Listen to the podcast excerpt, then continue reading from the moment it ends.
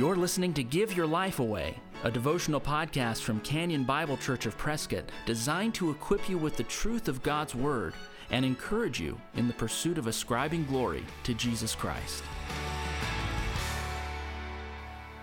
Welcome once again to the Give Your Life Away podcast. Last week I talked about some positive motivations uh, for obeying the Lord.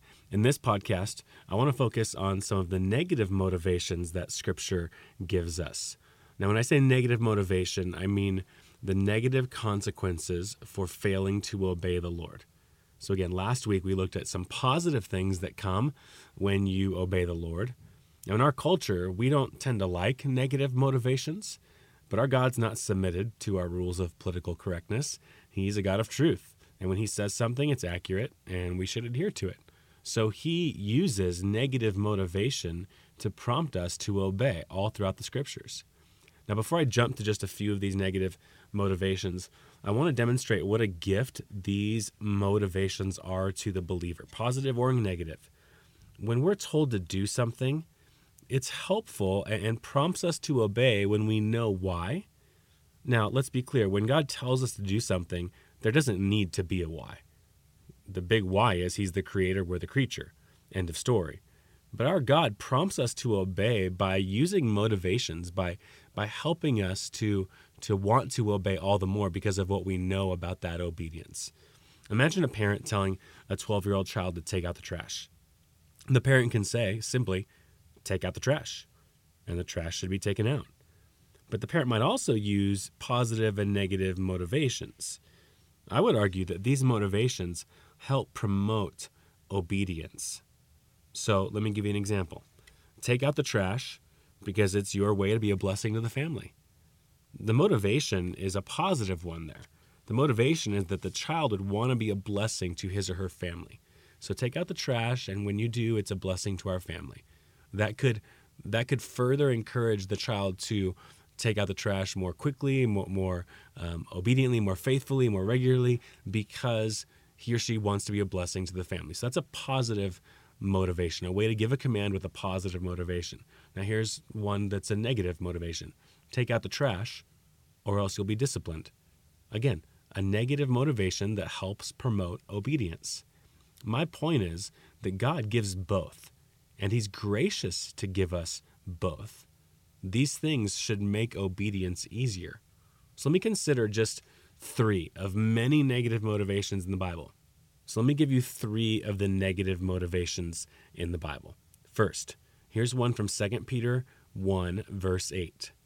This passage follows on the heels of some verses that talk about um, being uh, having putting on brotherly kindness, putting on self control, and having your character uh, continue to grow, continue to be godly. So Peter tells the church have these ex- these uh, characteristics of godly character, and he, and he gives a list there.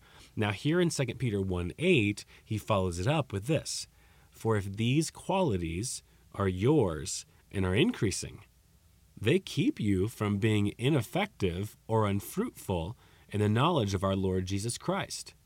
So, here the negative motivation is that if you aren't increasing in these qualities, you're going to be unfruitful or ineffective in the knowledge of our Lord Jesus Christ. Now, a right thinking Christian is afraid of that. We're afraid of not being fruitful for the Lord. We want to bear fruit for Him. We want to honor Him with our lives.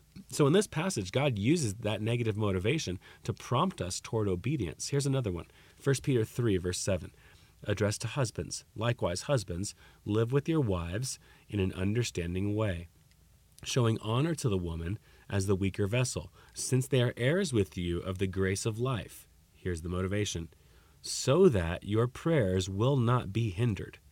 So, here for husbands, the negative motivation is that if you aren't loving your wife in this way, it will affect God's responses to your prayers. Now, I don't know of many Christians who don't care if the Lord listens to their prayers. We want the Lord to hear our prayers and answer them. But if it's true here for husbands, if they aren't obeying, that it'll affect their prayer lives, it's certainly true for all believers in matters of obedience. Obedience connects with answered prayer. So th- this is a way to negatively motivate negatively motivate the believer. If you're disobedient, What's to make you think that the Lord's going to keep his ear open to give you the things that you need? Obey him, please him, and see him respond. Now, that's not, that's for the believer. Now, in the gospel, we know that unbelievers, they don't have the ear of God.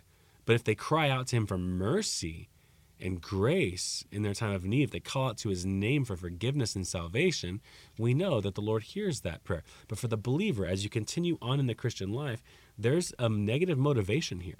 Your obedience has to do with God's answering your prayer. Now, here, number three, Ephesians 4 26 to 27. Be angry and do not sin. Do not let the sun go down on your anger, and give no opportunity to the devil. Here, in Ephesians 4, the negative motivation is that if you hold on to sin, hold on to anger, you are inviting the devil to disrupt this relationship even all the more. You're giving an opportunity to the devil. Now, that's meant to scare us, and God doesn't apologize if we're scared. He desires our obedience, which would be for the good of the community of the believers. It would keep the devil's influence out of our community of believers. So, again, a negative motivation. If you do this, the devil's going to be invited in or have an opportunity to, to even, even more negatively affect you. So, I want to end by encouraging you not just to understand the commands of God for you, but understand the reasons that He gives you to obey these commands. Read a passage in context, write down, or at least consider the ways that God motivates you to obey these exhortations. Don't just read, I'm supposed to live with my wife in an understanding way. Read the negative motivation that comes after that. Or, like last week, don't just read a passage, a, a passage about obedience and just think, I got to grit my teeth and obey read about the motivations God gives you to, to want to obey that command. As you seek to give your life away to the Lord, I, I pray that you'll be helped by the ways that God motivates you to obey Him. He's gracious to do this. If you've been encouraged by the Give Your Life Away podcast, please share it with a friend. And if you'd like to get in touch with us, you'll find us online at canyonprescott.org. Thanks for listening. Join us next time for Give Your Life Away.